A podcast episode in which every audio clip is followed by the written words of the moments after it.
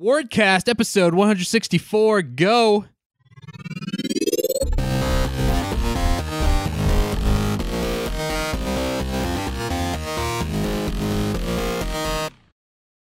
I'm Dylan Alvento, and today I'm joined by Patrick Klepek, senior reporter at Waypoint and #1 The Quiet Man fan. How you doing, Patrick? I don't know where that fits on my business card, above senior reporter, below senior reporter, but I'll take what I can get. Yeah, well, I listed it afterwards, so we'll use that as the hierarchy. Fair enough. I have not finished that game. I finished a lot of it at PAX, but I have not made my way. I don't think I need to beat that. I feel like I saw enough. I heard you just played 15 minutes, though. It was just a 15-minute demo. Just 15-minute demo that I played over and over for 2 hours. It was hilarious, though, because talking to you about it, I feel like everyone had a Patrick Klepek Quiet Man story at PAX. Yeah, no, it's made me extremely excited that people were seeking out different types of games to expand, what they think of video games. And I think the Quiet Man is a world-expanding experience.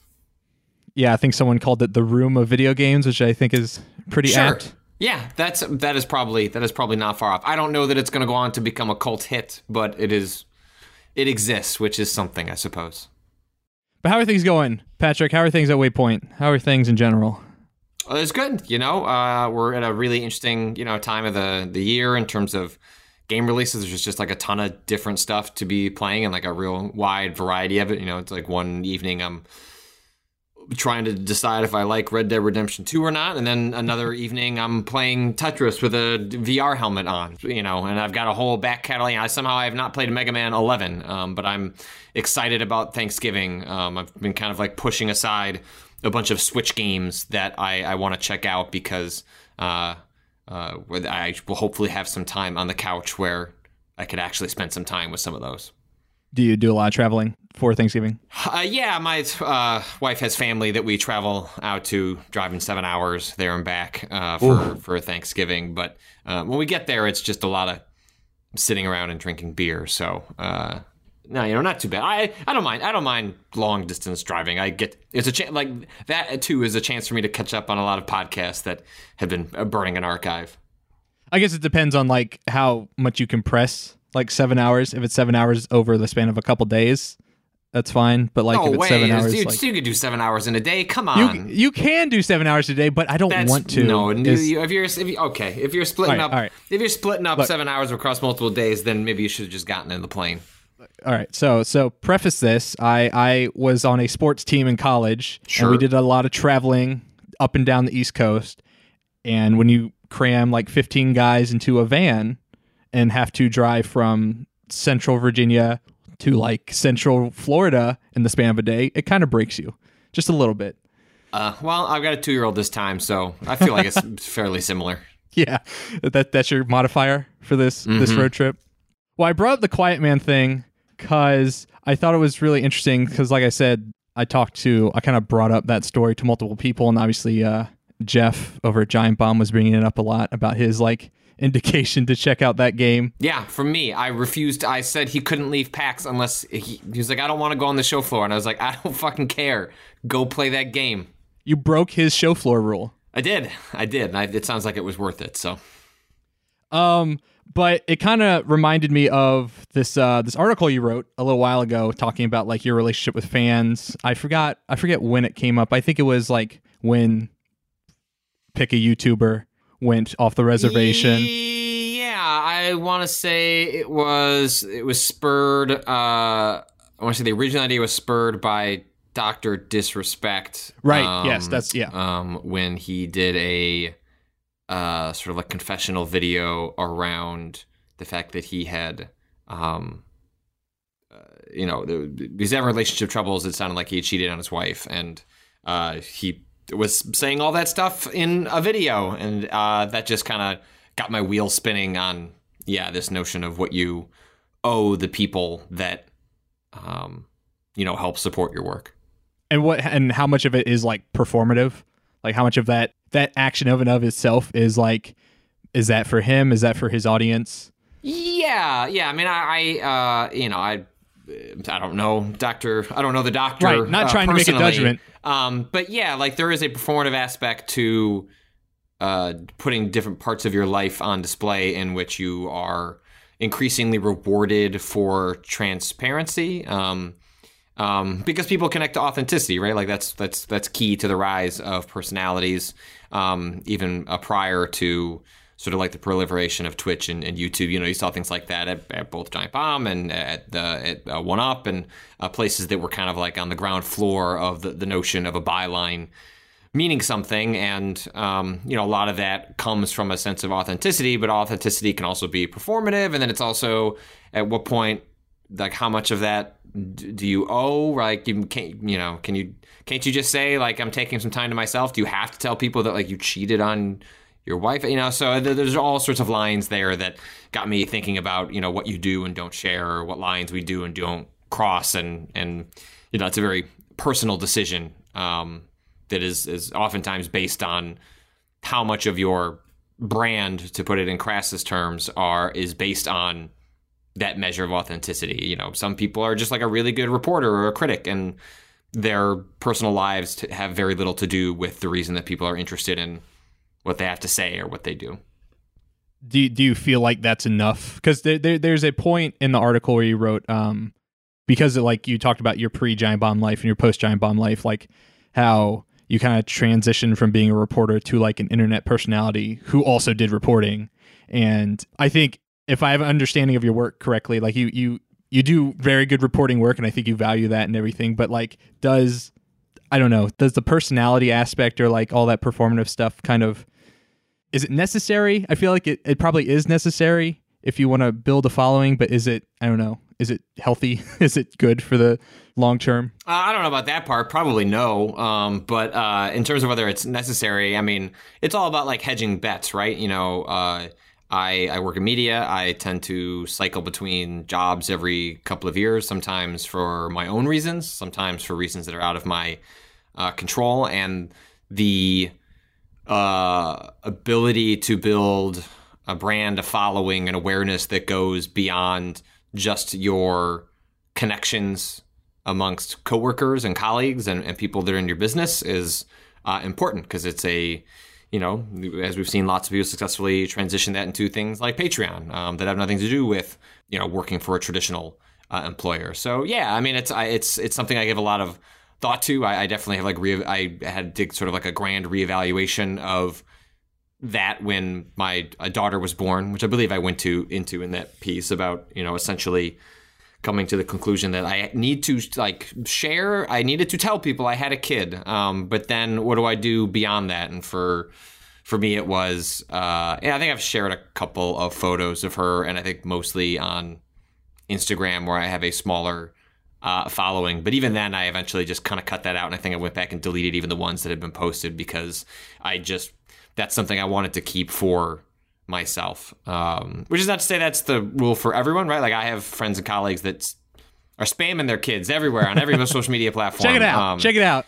And that's fine. I'm not saying that's bad. I just decided I wanted to claw back a little bit for me. And I think that was largely based on the idea that I had continued to put more of myself out there as opposed to less. I think that like started at Giant Bomb, continued with sort of like the passing of my father, in which I went through like a very like emotional, personal thing in a very public way.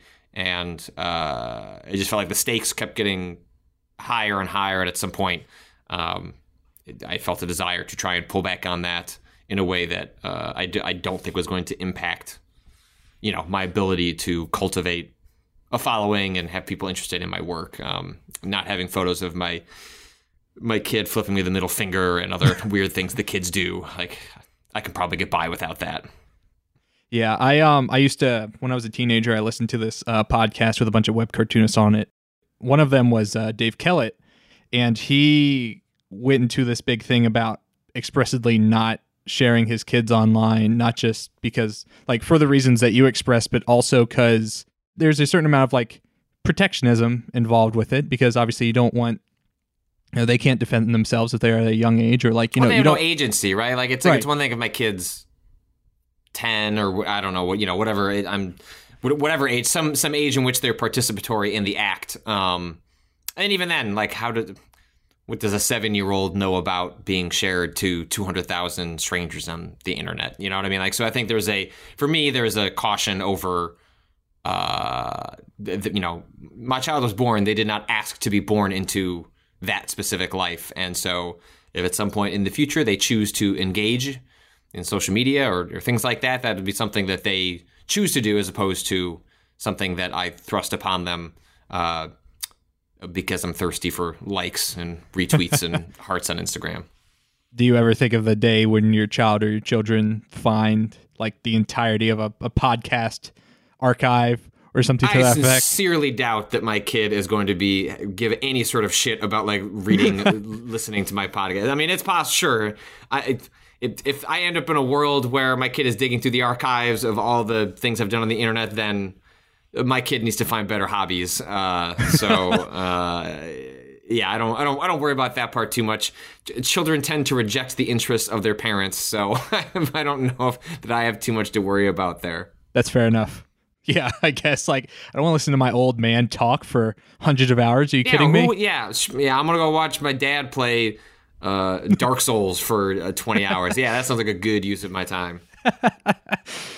That'd be great. But so it's just interesting, like that kind of that meshing of I don't know if you want to call it fame or stardom or whatever, but that and then like your regular job, being a reporter and being a journalist.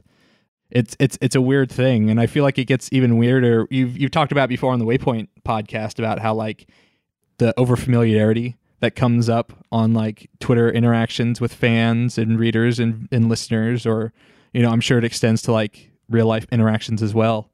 And how do you, I don't know, what's your observation on that? I mean, one thing I'll note is that I've had nothing but wonderful interactions with people in real life. I've been very fortunate in that regard. I think there was a time where there was a Chicago C2E2, there's this expo, and I was moderating a panel with some game developers, and someone came up to me, was a GamerGator, and was like just came up to me and was like, how do you explain 7 editorials going up all at the same time saying gamers are dead? And I was like, are you fucking kidding me? Like, you exist? Like, people do this? And granted, I intrinsically know that's true because I have all sorts of, I know all sorts of women and I have read and listened to all sorts of women dealing with that shit on a much bigger scale and much more frequently than I have. Like, that's like the worst that's ever happened to me. Again, you know, there are caveats there with sort of my position of privilege, but I've always had really good interactions with fans in real life. And it's been, I worried about it more when my wife and I settled down. We bought a house a couple of years back and had my wife like lock down her Instagram and location data stuff. And it's just like, I worried a lot about people knowing. Now I was like, now we own a place and we're stuck here for a while. So I was just increasingly worried about, you know, sharing details about specifically where we lived and things that we did. You know, I've been recognized a couple of times, like, around where we live. And it's fine. Those people have been very nice. But, like, also people have been, like, so deeply respectful because, like, they clearly heard me talk about this in other places. So, like, we were trick-or-treating with my daughter at, like, a local outdoor mall. And then I got home and saw I had a DM from someone that said, hey, saw you trick-or-treating, want to say hi, but I saw you with your kid and your wife, you know, just want to be respectful and leave you alone. And I was like, that's cool. Like, you could have said hi, but like, that's a really nice thing that you like tried to respect the boundaries in that way. So, you know, I think, it also relates to me that like communicating those boundaries is really important, because the people that care about your stuff the most are also probably going to be the kinds of people that take that into account, if they end up having a real life interaction with you. And I just think there's kind of a fear on their end, like me being a fan of many reporters and people in the games press side and also in the game dev side. Like, you don't want to go up and just like make a bad impression or ruin that person's day. And I'm thinking as like a fan, like best case scenario, a fan wants to be remembered, and I think worst case scenario, a fan does not want to like ruin someone's day, and at the bare minimum, they just want to have a good interaction with the, you know, people they respect. Right, right. Yeah, no, I think that's absolutely true. And it's just it's a weird thing when you have someone just in your ears once a week or twice a week or however often. Right, right. And you're just like, wow, I know a lot about this person, but I don't want to strike up a conversation and be like, hey, Patrick, tell me about this oddly specific thing that I heard this one time you say. That's right. Not weird. Right. So I always think about that. Like, what's that relationship like? Because I feel like you matter to a lot of people because you're able to speak and people listen to you. And I think people just want to reciprocate that back to the people they follow. Yeah, no, and I sincerely appreciate that. I mean, I expressed this on a recent Waypoint podcast that, you know, for as long as I've been doing this, it still always means a lot when people say they're thankful for stuff I do or appreciated something or found something useful or insightful. I mean, that never changes. Like, that is always a very validating and cool thing to hear from folks. That for as long as I've done this, that still is a nice thing to hear from people. Yeah, like it's a two-way street for sure. Where do you think you see like all this stuff going? Because obviously, like, there are very large outlets and very large people with very large followerships or listenerships, and then I feel like a lot of people, and I'll say myself included, are very, you know, inspired or influenced by, you know, those people, and they create their own things. And the good and bad about the internet is that there's this democratization of everything. So then you have like hundreds or thousands of podcasts or very small outlets, and I don't think it's like they want the fame, like, oh, I just need to have the same follower count as Patrick Klepek, and then I'll know I made it. I think it's, at least for me, I'll speak personally, I think it's like you want to know that your voice counts, because I think there's validation in that. There's a validation that I said something, and it either resonates with someone or it like ties well with people in my field at the same thing. Like, if I make an observation, someone else who I know has a, you know, long-standing knowledge of this industry, a long-standing history, like knowing the way things are going, and they say something similar, it's like, oh, okay, like I know I'm at least like, and I'm not talking about like taste, right? Like, obviously there should not be homogenization of taste. Not everyone should like the same games and trumpet the same creators, but I think like in terms of understanding where the industry is going or understanding important social issues that are going throughout games, I always see that, because I mean, obviously on the indie dev side, and I know you guys probably have talked about this before, but there's a huge threat. There's the indiepocalypse. I think we've had like 8 indiepocalypses at this point, and I'm sure on the games press, games enthusiasm, games journalist side, there's also that same fear. It's like, oh, I like Waypoint, I'm gonna make a podcast. Add that to the 1,000 game podcast in existence. But I think there's still value in each one of those being created. Yeah, no, you know, there's a really interesting piece that we, I don't know when the podcast's going up, but it'll have been a couple of weeks back by the time this is published. But there's a piece by Liz Ryerson in Disorbital, I believe, is the publication, in which, you know, like one of the things she argues is that the indiepocalypse is overrated, and that and the reason for that is that if our measure of success is the capitalistic impulse of did it sell well, is not necessarily the bar we should be using to determine success. You know, culture is informed by all manners of creation, some that are commercial, some that are purely artistic, some that are, or most that are usually somewhere in between. And that all kind of informs the larger capital C culture in different ways. And I think that's true both in game development and in games media. You know, I have fully appreciated, embraced, and enjoyed the sort of democratization of games media. I know so many more interesting people than I did before. I have learned so much from so many different people that I wouldn't have if that circle has stayed as small as it used to be. It means that I have to find new skill sets. It means I have to be more competitive. It means I have to be more interesting. I think it has the for whatever concerns it has created in terms of, you know, it flattening the landscape or making it that there are more people competing for fewer jobs. I I think it has been equally beneficial in like forcing me to understand just, you know, where are people going? Where are the viewers, listeners, and where's the money going? Like, how do I adapt to that going forward? Because my job has changed all sorts of different ways along the way. And, you know, that's like the crass sort of commercial aspect of it to make sure that I can pay my mortgage and put food on the table for my family. But, you know, it's like I grew up largely around straight white dudes and their opinions on video games. Like, that is now I work for a Black EIC, right? Like, so like things have just shifted in such a fundamental way that I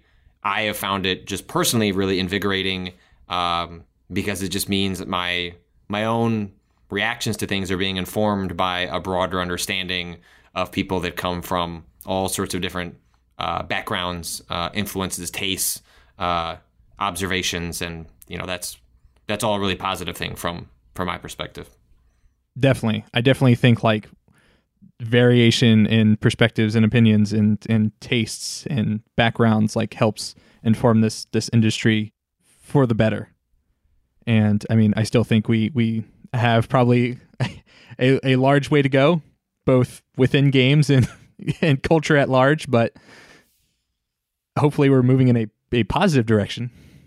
Right. Yeah, I think so. Yeah. Well, I kind of want to make a detour to. I don't know if you saw that Thrillist article that came out about that burger place, because we were talking about authenticity and going where clicks and stuff go. Did you see this? I know Rob Sackney shared it. Yeah, Rob mentioned it, that it was an article to read, and I filed it away on my Instapaper queue, but I have not had a chance to read it yet. No. So, is it okay if I just kind of tell you the gist, because I thought it was kind of interesting? Yeah. So basically, it was He was a editor at large at Thrillist, and he was also a food critic.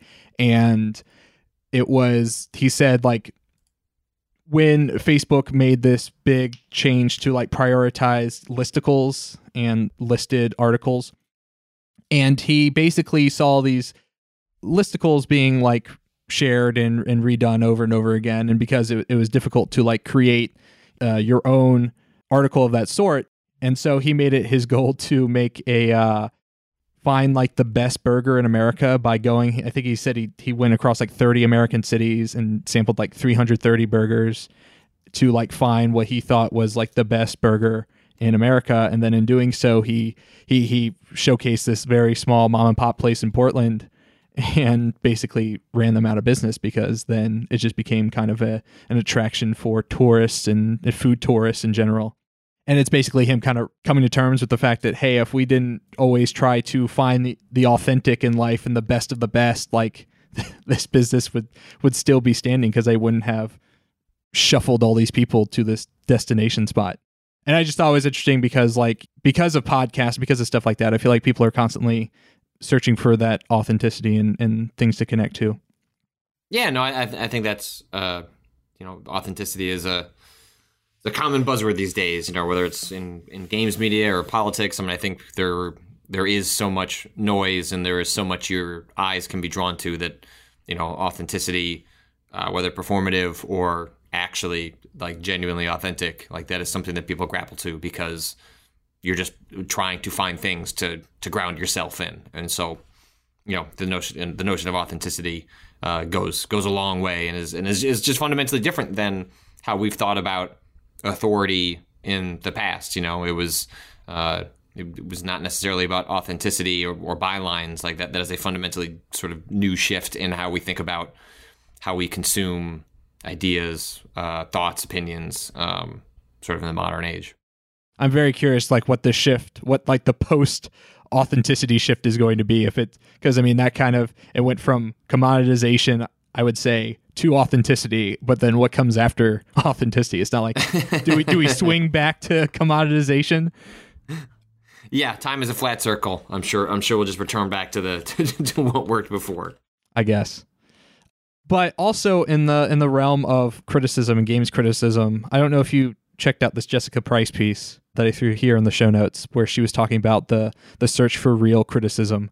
I don't know if you've seen this. I did. Yeah, I did see that. I was confused by that piece. I was also kind of confused, but I feel like it resonated with some people. And I feel like You know, I hang out with a lot of indie devs, some of them more underground than others. I would say that, like, even within the indie sphere, there's probably like the more commercial indie and then the extremely less commercial indie. And everyone kind of charts themselves on that, on some sort of similar spectrum.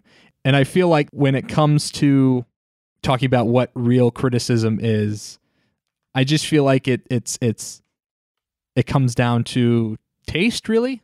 Like, I don't know, like, what Jessica meant in this by saying that there's a lack of games criticism. I think she's just not looking. I don't know where she's like. I don't know where she's looking, because I don't think she's looking. I think, like, we have seen such a fundamental shift, especially in the last 10 years, in which, you know, whether you're talking about even, you know, very foundational places like IGN have had, you know,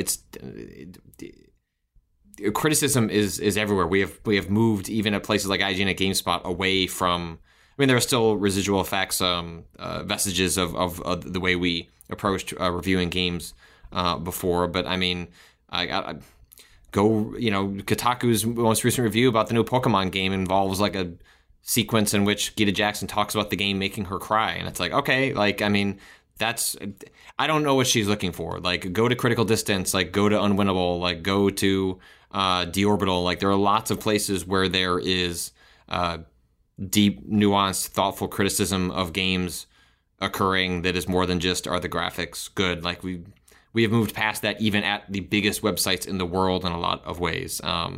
So I don't, like, there are yeah, I was confounded by that essay, because I think it just shows a lack of curiosity to seek criticism out. I think there are plenty of places where lots of good criticism is occurring. It's just a matter of putting in the work to go find it. Yeah, I would agree. And like you said, I think even the bigger outlets still, like, do not even just reviews, but criticism way differently. Because I think, like, historically, I think when people said criticism, people interpreted reviews and what that review scores in, like, a commercial validation right. of a game. But now I think criticism is games criticism. It can be tied to a review for the game with a recommendation, or it can just be its own thing. Like, I think it, because I talked to some of my colleagues about this, and I think it ties closely to the fact that I think people that share Jessica's opinion are still frustrated that even if the criticism is good, it's still tied to a marketing cycle or marketing push. Yeah, I mean, that's true. It's also just, I mean, these websites are running a business. That's you know, it is, you know, I wish I could spend every day just writing about whatever I wanted and not thinking about how that ties into what people are interested in, but that is not the case. And also, like, people are interested in, people want to hear about a game that people are interested in. I mean, I think you know, especially at Waypoint, we try and run the spectrum. We try and speak to and react to the biggest games, and we try to speak to and react to smaller games, knowing full well that nobody's going to click on that. But for the people that do, hopefully they get something meaningful out of it. And, you know, that's always a balance, because the time you spend on that means the time you're not spending on a piece that potentially help with your traffic goals, and your traffic goals lead to resources allocations. Resource allocations mean hiring critics from marginalized communities, bringing in new people that don't have jobs, you know, so it's like all that stuff. It's a careful, difficult balance. And, you know, I get in some ways that ties into the notions of the indie apocalypse, where there's just so many things to be writing about that, you know, picking and choosing what to jump on can itself be challenging. Right. And I think it's also tied into that as well. I think it's frustration from smaller developers and smaller creators that feel like all of these resources are still being given the AAA.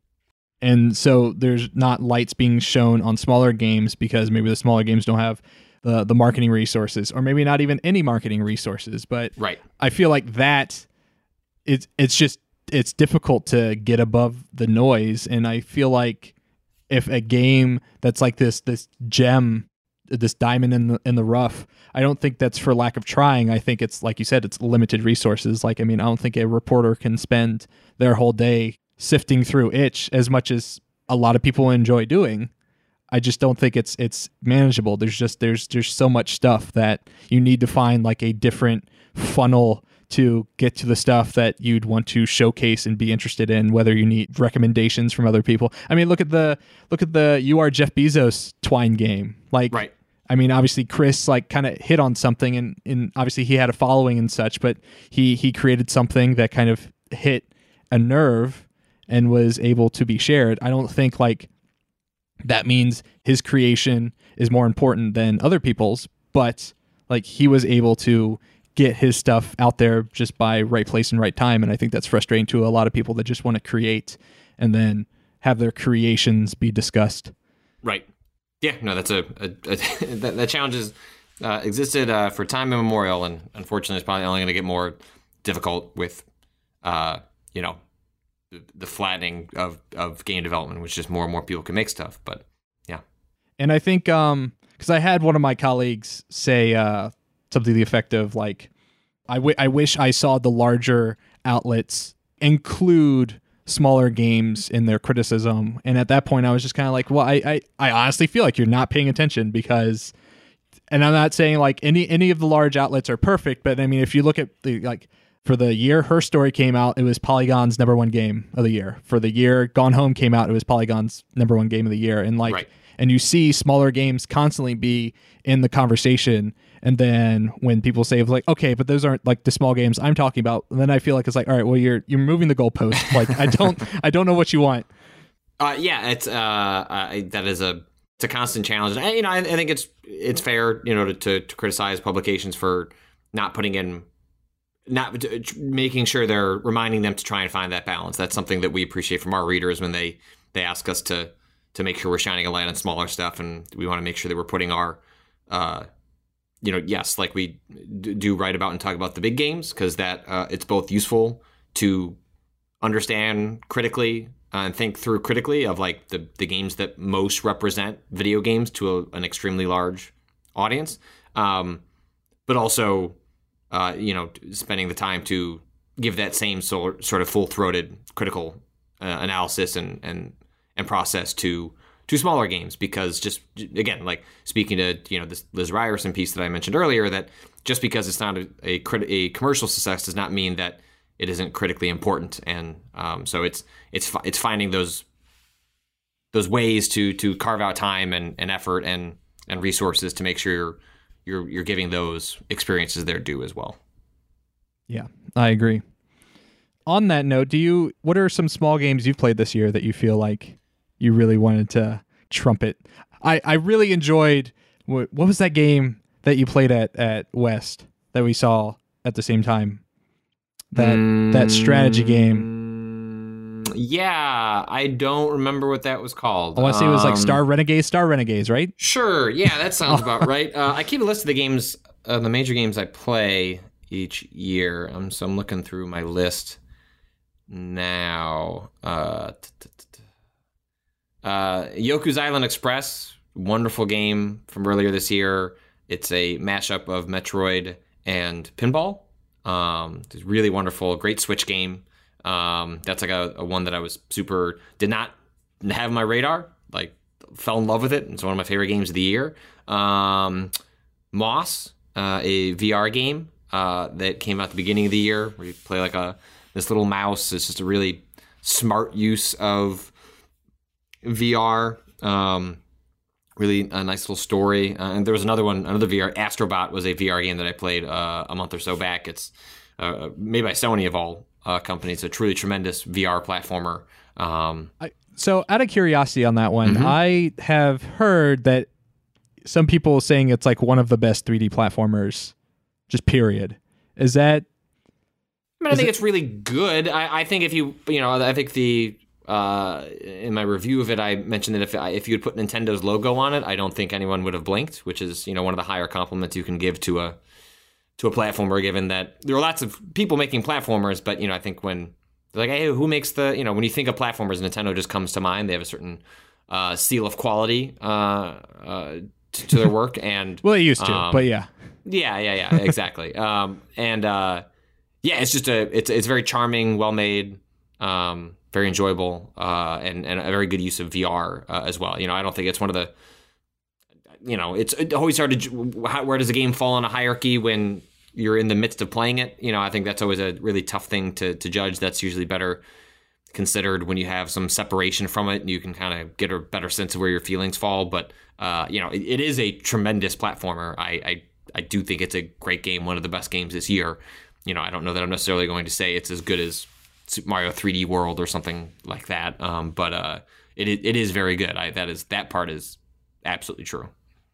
I do love your trumpeting of Super Mario 3D World as well. Yeah, man, I'm going to keep banging that drum. I really want Nintendo to port that to Switch so more people will understand how good that game is. I think 3D Land is equally excellent, but given that game was designed for the 3DS, even if they ported it to the Switch, it would, you know, it's just, it's not, it's going to lose something in that process. It wasn't like designed from the ground up for a console, so it's going to look like an up-resed handheld game. So it's just it's not going to be as impressive due to the format switch. But I think 3D Land might be a better game than 3D World, but 3D World is a very good game. I don't know. I'm looking forward to playing 3D World again because I'm just assuming they're going to port it. Because if I say it enough times, then hopefully I can just will it into existence. I mean, Wii U, new Super Mario Brothers U Deluxe. Is that the one? Is that what it's called? That's the new one that comes out in February. I think I didn't play that, but people swear by that game as being like surprisingly excellent despite the really shitty art. So I loathe the new Super Mario Brothers art style. It's garbage, but supposedly the levels are really well designed. It may be apocryphal, but I have this vague memory that someone had told me the levels in that game were like designed by like up and coming level designers. Like it was like, you know, people like junior folks that they're trying to train through the ranks. So it leads to like some really interesting unconventional level design. So I'm excited to play that when that comes out. I know it's going to be a couple of years before we get another proper Mario platformer because Odyssey just came out, but came out last year. Yeah, so I'll take that. Right. I would really prefer if they just gave me new worlds for Odyssey, if they just had some sort of DLC system for that.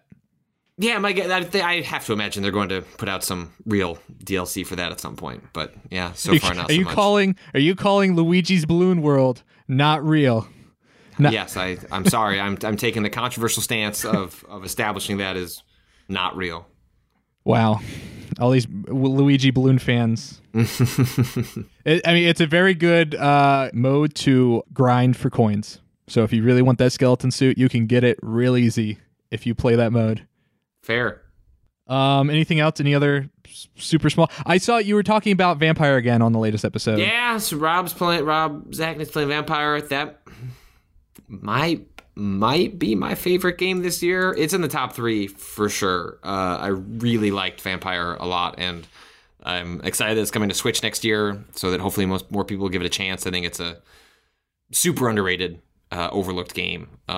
It's doing a lot of interesting things with systems and storytelling, and yeah, that is definitely up there. It's like, why did everyone play Detroit Become Human? It's flashier. I played it. It's not good. You should go play Vampyr instead. I really like Life is Strange, so I'm excited to eventually get to Vampyr.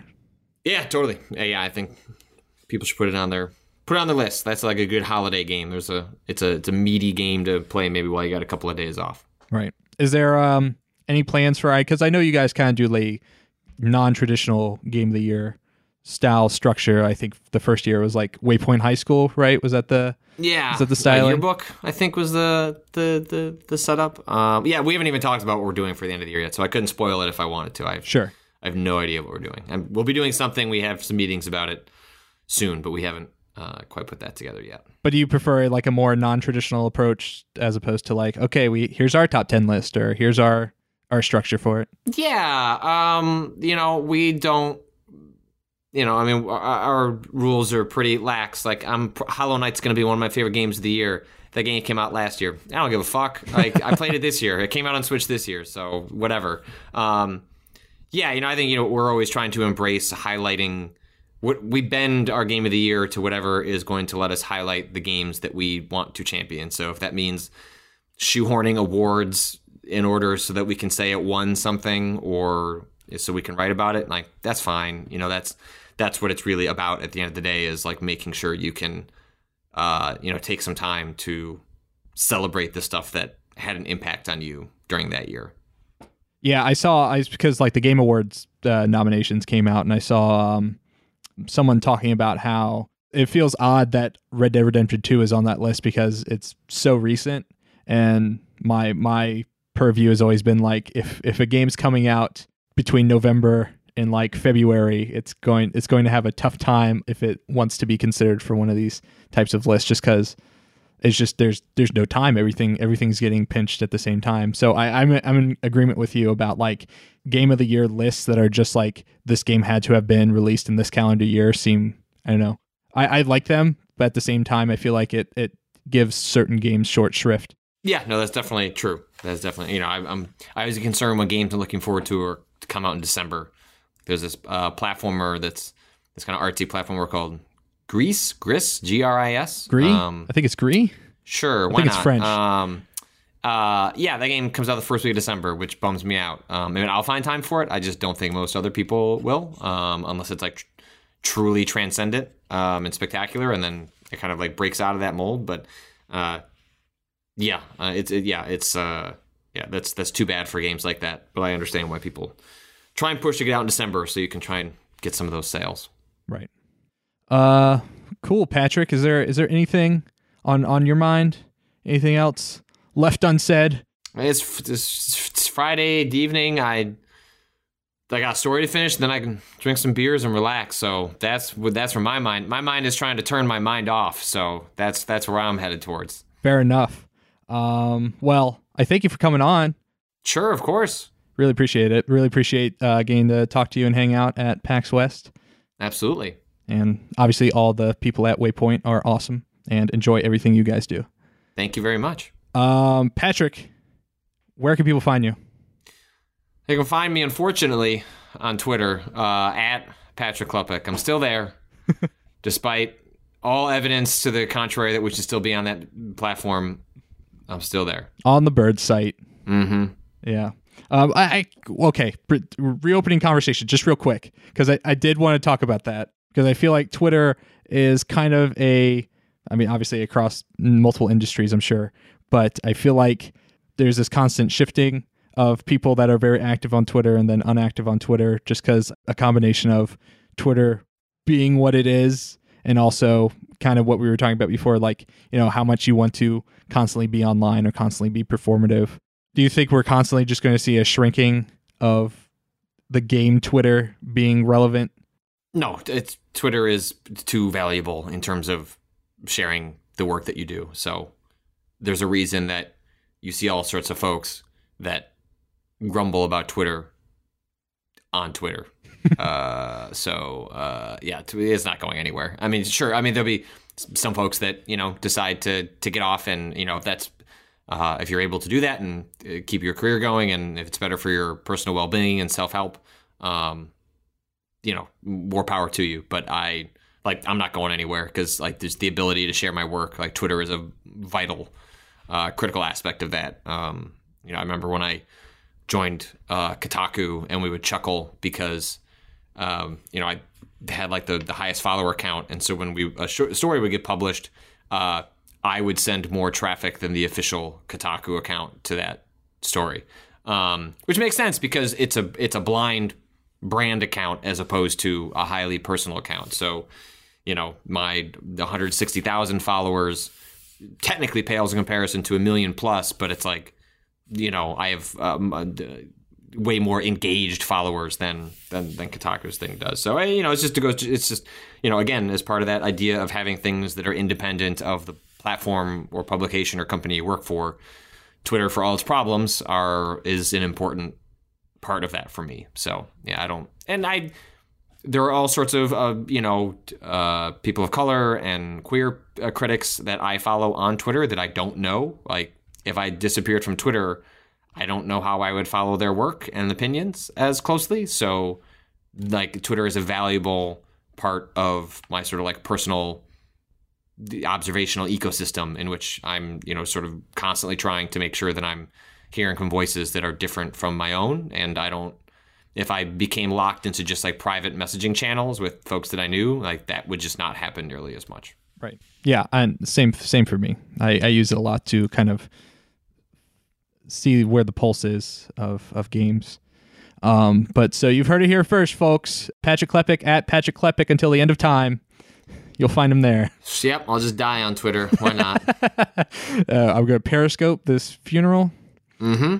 And if you enjoyed this podcast, you want to listen to any of our other podcasts, you can find them at word-games.com or on Twitter at wordvideogames, or just search for the podcast Wordcast in your podcast app of choice.